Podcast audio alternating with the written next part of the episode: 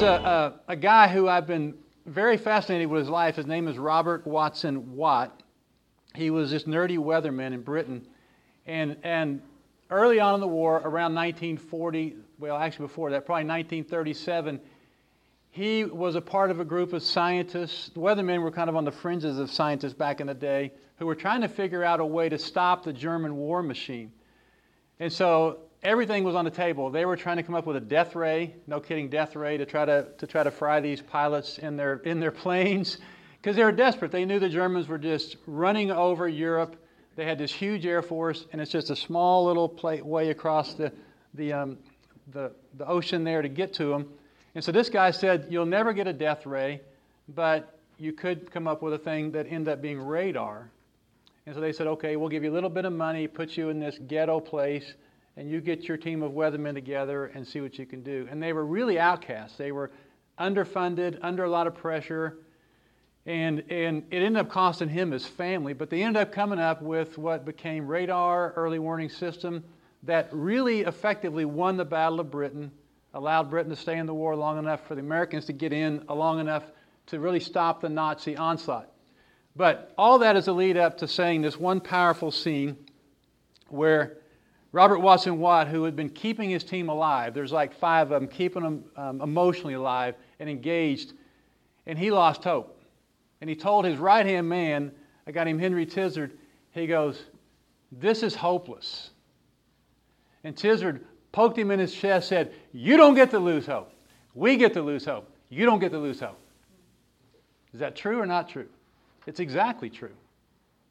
He was right. In that moment, it was exactly right. If you're going to lead, you can leak hope, you can feel hopeless, but you don't get to lose hope.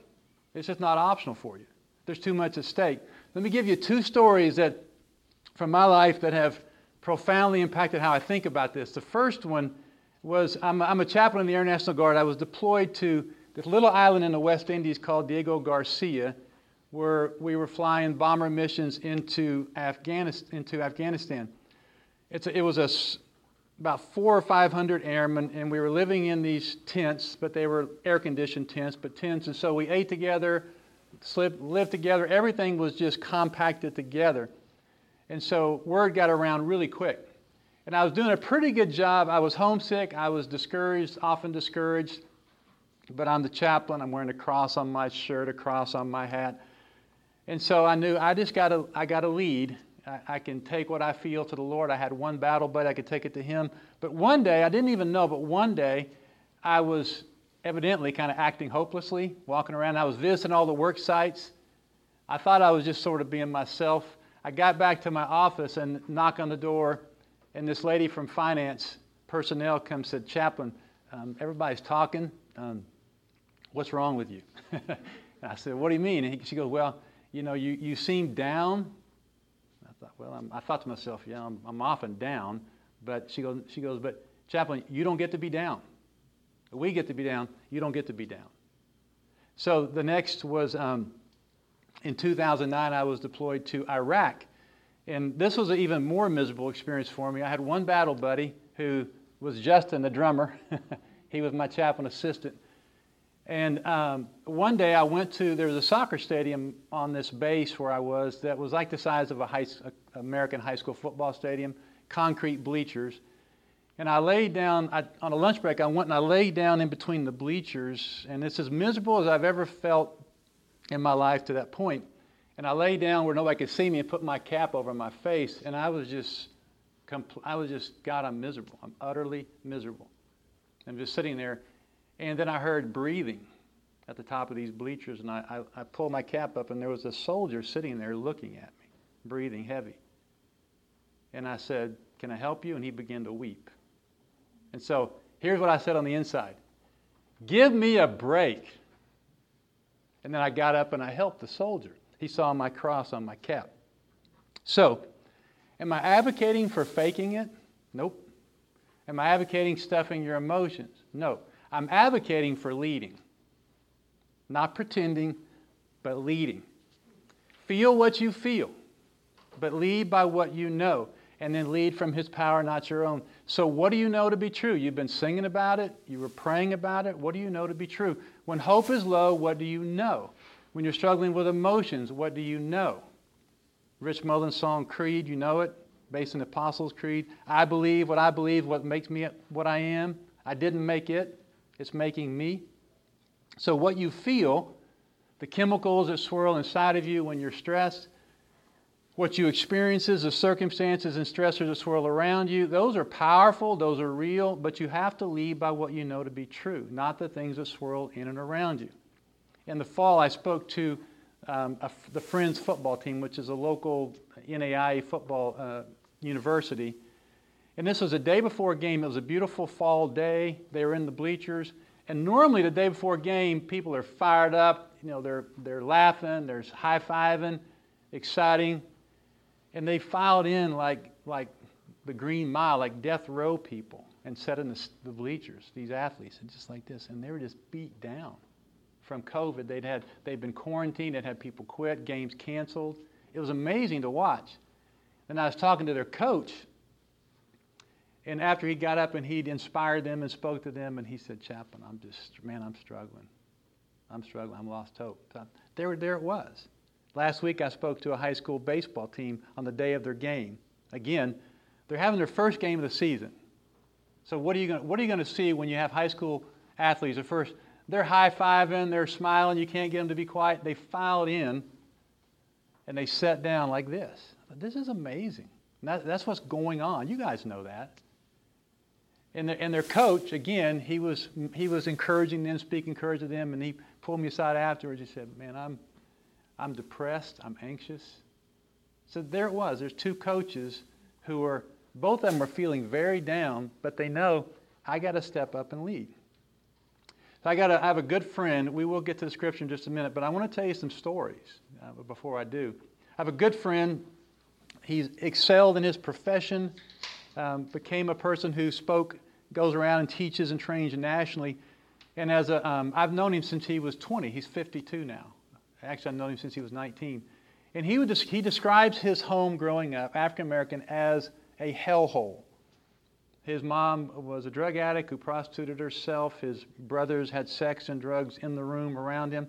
He was sexually abused by a stepbrother starting when he was a child.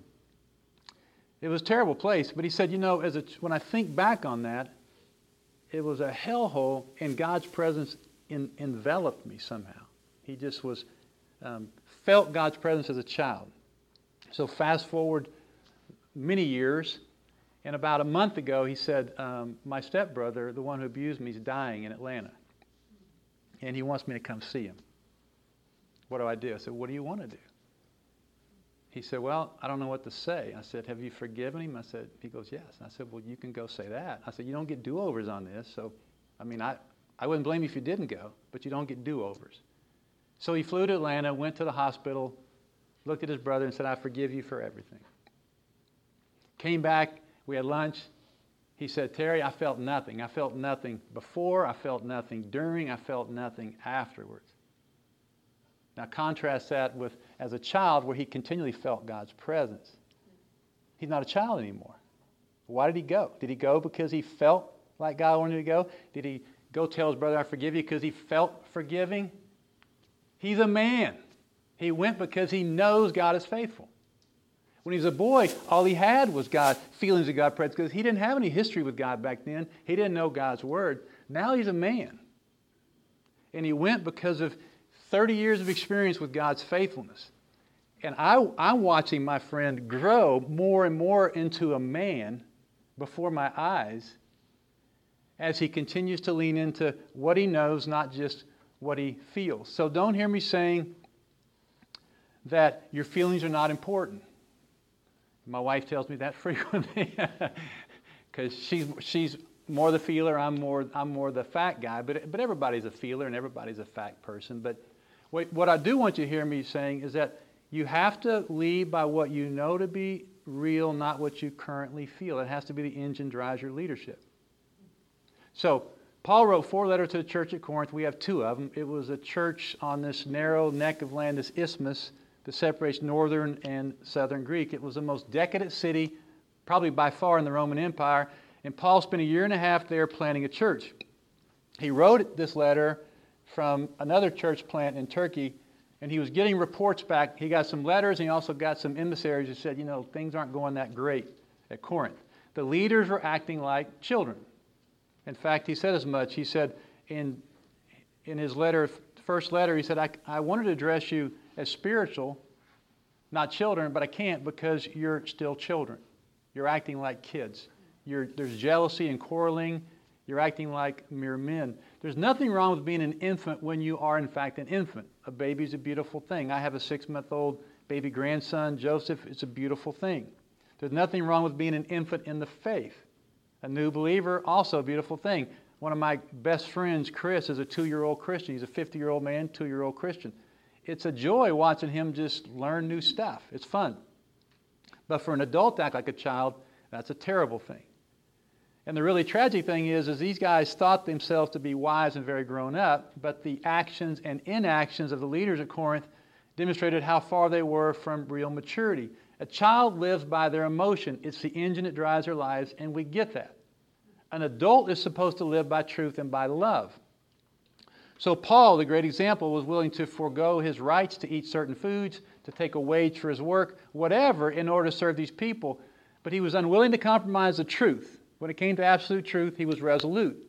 When it came to preference, convenience, comfort, his feelings, he was quick to defer to those he led. This, by the way, is leadership at its best resolute on truth, deferring on matters of preference and convenience and how I feel. so, Paul's letters to the childish Christians at Corinth were his attempts to teach and model what mature leadership looks like. Live by the truth regardless of consequence, put others first regardless of cost. And that tension, that beautiful tension, demonstrated by how he dealt with two of his proteges, Timothy and Titus. Timothy had a Jewish mother and a Greek father. And traditionally, if you're a Jew, if you're born to a Jewish mother, but since his father was not a Jew, he had not been circumcised as a baby. And so Paul was going to take him on a trip, uh, uh, a mission trip, and he said, Hey, Timothy, get circumcised so you won't be an offense to the Jews we're going to be reaching out to. Was this necessary for Timothy's faith? No. It was just a matter of doing something that really didn't matter in order to not be an offense. Titus, he was a Greek, non Jewish, who had become a Christian. And at one point, the Judaizers, the people who were saying, hey, to be fully Christian, you got to go become a Jew first, get circumcised. They said, Titus needs to get circumcised. Paul said, no way, not going to happen. He's good to go. Do you see the difference? The motivation for Timothy was to not be an offense. There was no ultimate truth at stake. For Titus, ultimate truth was at stake. And this illustrates, what Paul meant when he said to the Jews to become like the Jew, to win the Jews, to those under the law, become like those under the law, to win those under the law. This is not Paul being a chameleon, changing colors to fit in. This is not a guy chasing cultural currents or current emotions. His decision making triage is pretty simple. If this is about absolute truth, like the truth of the gospel, I will not compromise even if it cost me, and it did. This is not about absolute truth. If it's about personal preference, freedom, convenience, he will gladly defer to others even when it costs him, and it did. So Timothy was about deferring, Titus was about living by absolute truth. The fuller passage is in 1 Corinthians chapter 9, that famous passage where he says, Though I'm free and belong to no man, I make myself a slave to everyone. To the weak I become weak to win the weak. I become all things to all men, that by all possible means I might save some. And I do this for the sake of the gospel. So here Paul sums up what he's been describing to this point in his letter. Not that he's a fickle people pleaser, but that he is a convinced servant of God who, from the secure position he has in his faith, he can adapt his leadership to the needs of others. He will never adapt the truth, the facts of faith, but he's going to adapt personal preference, personal convenience, personal comfort for the good of others. That's what it means to be a grown up. the next passage is pretty famous, and I don't know if Dave used this in his training passage or his training talk or not, but he said, Don't you know that in a race all the runners run, only one gets the prize? Run in such a way as to get the prize. Talks about those who compete in the games that go into strict training to get a crown that won't last, but we do it to get a crown that'll last forever. So I don't run like a man running in circles. I don't fight like a man shadow boxing. I beat my body, make it my slave. So after I've preached to others, I won't be disqualified for the prize. The, the Olympic Games are the most famous games in Greece. The second most famous games were the Isthmian Games, named after that little neck of land where Corinth was. So the second most famous games happened right there. And Paul loved imagery from the games. A foot race yields one winner. So runners push themselves to win. And so don't over apply his analogy. Many are saved, not just one. This is not about salvation, but about faithfulness. His point is like the runner running to win, the follower of Christ gives their best. Winning is being found faithful. Which, by the way, if all the trips get canceled, this training was, was not for naught. and, and we hope that faithfulness will lead to you going overseas, and we hope that that'll lead to God moving in people's lives. But you're here because you're, you're wanting to be found faithful. And that's what winning here is. In the next verse, the word used for competes is a word that we get our word agony from. This competition is not half hearted, it's heart, mind, body, soul. The winner of the Greek Games won a crown made out of a pine wreath. Sometimes it was made out of celery, which I find really weird. And they were not doing this for the prize, clearly, but for the prestige. But just like this salad crown wasn't going to last, neither would the prestige. No one cares who won the Olympic Games in AD 50. No one cares who won them in 1950.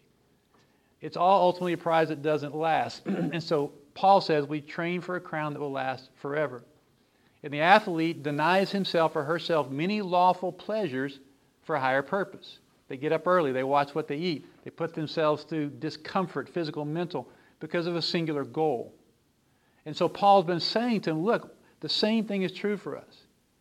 We're going to put ourselves through things so that we won't do anything to hinder our own progress or the progress of others. So our spiritual, mental, physical, relational disciplines are putting others first, are not living by emotion. All this is not just running in circles of shadow boxing. This, this really ties into what Dave, I didn't hear Dave talk, but I've heard him talk before on training versus trying. And Paul's painting a picture of what he's been teaching them in his letter purposeful, mature, energetic faith. Not just doing stuff or not doing stuff based on moods or emotions or current cultural trends, which he addresses a lot to the Corinthians.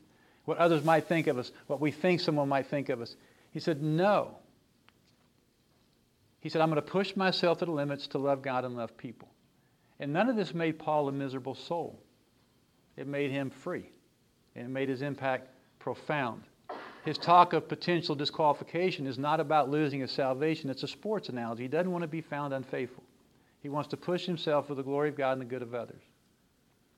He proclaims with his lips freedom in Christ. He wants to live that freedom with his life. So I hope you see your leadership as a grace gift to others. I hope you do. In Romans 12, Paul goes through different gifts, and one of them is leadership he says that if, if your gift is leadership, then let him govern diligently. Maybe you don't feel particularly gifted. Maybe you compare yourself to others. Maybe you feel inadequate at times. If you haven't, you will. It's, this, is, this summer is, is such a tremendous opportunity to do something that I know people in their 50s and 60s have never gotten to do to lead a team into another country there's people my age who haven't done that before. This is an amazing opportunity you have to do. Maybe you, maybe you have emerging gifts of leadership, spiritual leadership. Maybe, maybe you don't. But whatever reason you're here, you're just doing this because this is what God said faithfulness looks like. I'm convinced God Himself has made you a leader in this time and this place. And He's going to give you what you need for your sphere of influence and your leadership, your speaking, your serving, your encouraging.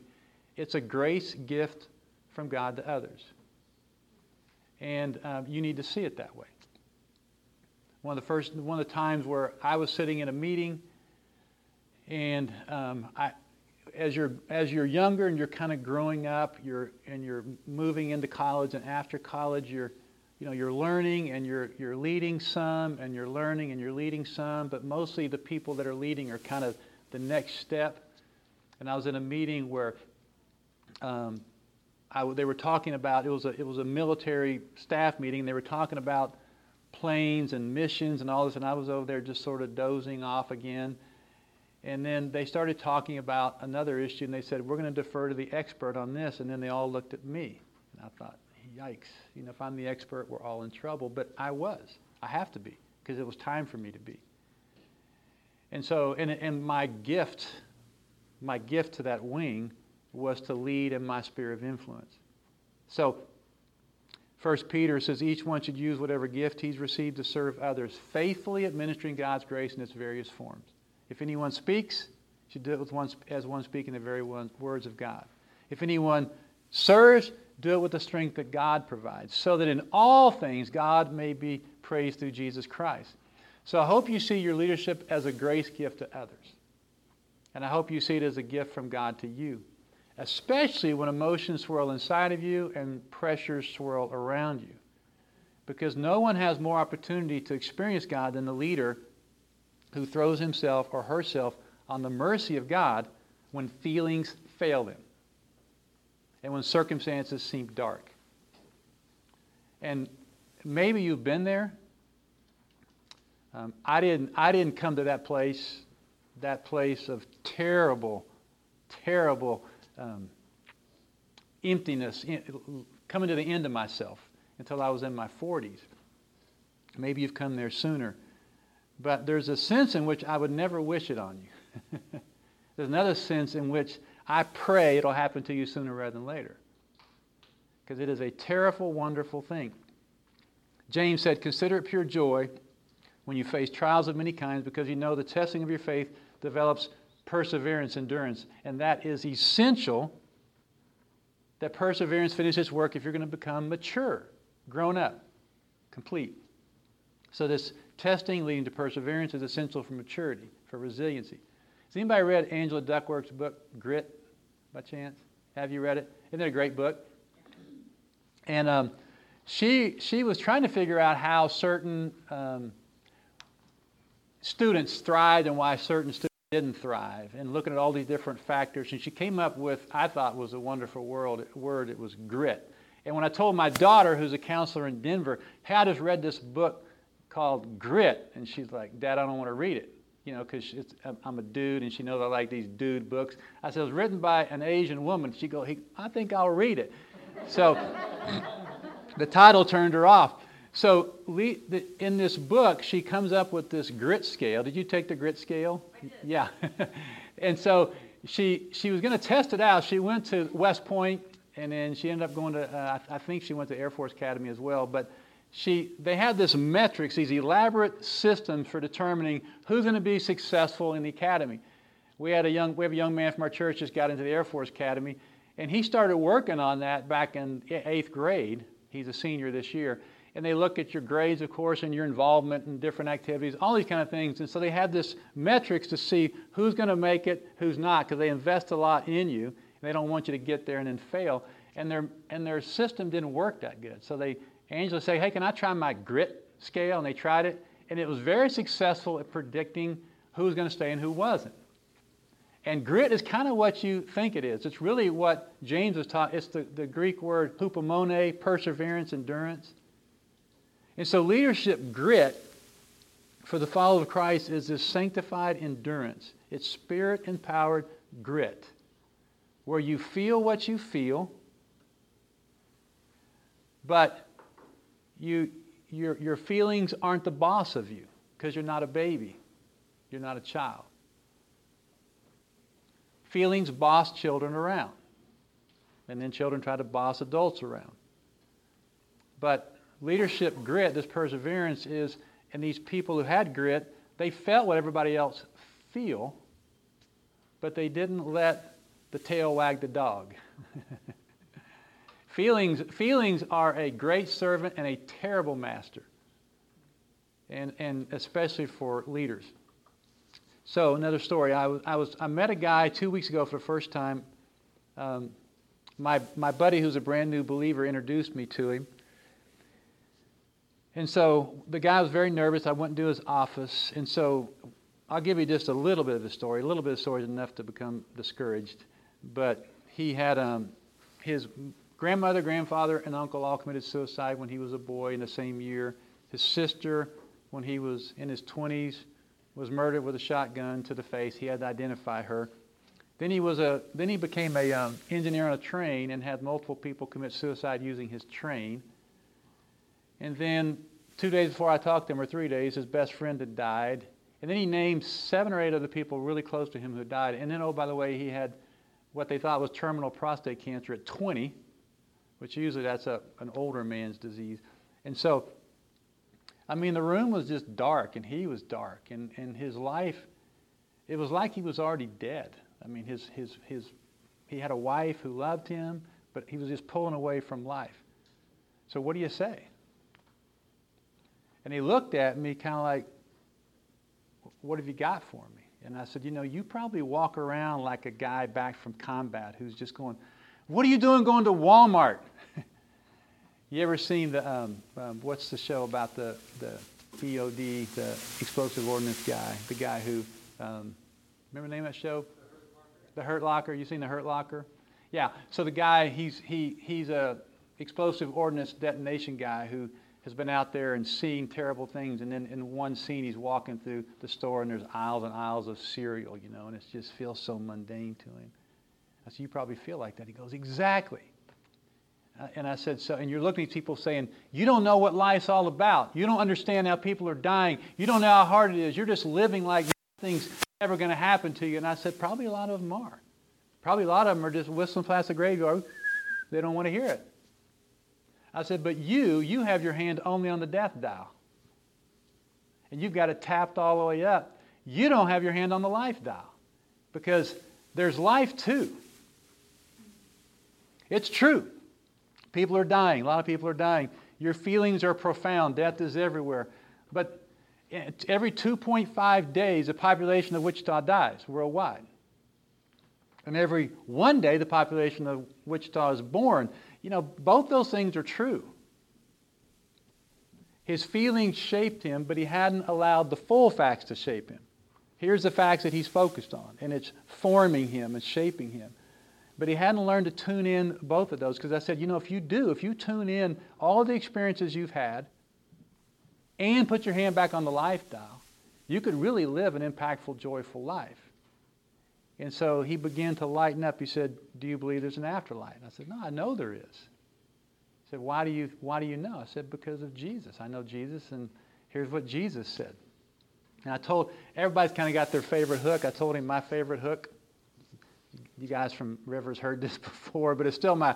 I said there in, in, in, all of, in all of human history, every single person who's ever lived, of the billions that have lived, there's four categories of people. Everybody goes in one. Those who are not exceptionally wise or good, who don't claim to be God, that's most of the people who have ever lived. Those who are exceptionally wise and good, who don't claim to be God, you know, the few, the Mother Teresa's, the Gandhis, whoever you want to put in that category. Those who are not exceptionally wise and good, who claim to be God, those are called crazy. I've met two people who told me they were God, they weren't. And so, and then there's those who are exceptionally wise and good who claim to be God. How many people in the entire history of the world has been in that category? One. One. And the room again began to feel lighter.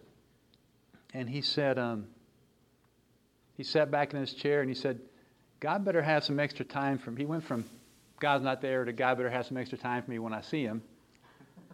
Because I'm going to have a lot of questions. And then I just smiled and said, No, you won't have any questions. You'll just fall down and worship like the rest of us. And then he smiled again. I wasn't diminishing what he felt and experienced. He'd been to about 10 professional counselors who had either over empathized or been shocked and he didn't go back. He needed and he responded to feel what you feel, but here are the full facts. He didn't know he had a choice. He thought he was just a leaf tossed around by the wind and waves that were coming at him.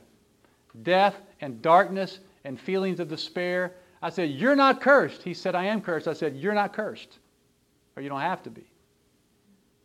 So he, he began to lighten up because maybe it's the first time in years, he said, You mean I have a choice? I can live? I don't have to just be dominated by all these feelings? So you have a choice. You don't have a choice in all that comes at you this summer. You know, what happens outside of you, that's all, that's above your pay grade. You don't get to decide that. But whether you'll resolutely live and lead by what you know and not what you feel, that is something you can decide. Now, I will say, on both deployments and everyday life, I've had a battle buddy, someone I could share my struggles with. And, um, you, and you need a battle buddy, and I hope you have one. But I'm telling you, there might be times when it's not good for your team for you to go dump on them. And I'm not talking about being a fake leader. I hope by now you get what I'm saying, what I'm not saying. I'm not saying be isolated, aloof, obviously. Be authentic. But authentically believe this stuff. You know? I'm feeling this. That's for real. But what do I know to be true? And I'm going to lead out of what I know. This summer in life later on, there may be times when it's not appropriate to take your troubles anywhere but Jesus. Well, then throw yourself on the mercy of God and go lead from what you know. You're not going to do well in life if you don't, have battle buddies or whatever you call them. But as a leader, uh, you're going to have to resolutely lead out of what you know to be true. You can leak hope, you can have doubt, but you lead from what you know to be true. So I'll leave you with a, a verse, Hebrews 6:19. We have this hope as an anchor for our souls, firm and secure. We have this hope as an anchor for our souls, firm and secure. The gospel is that hope. That's the anchor. Let me pray for you.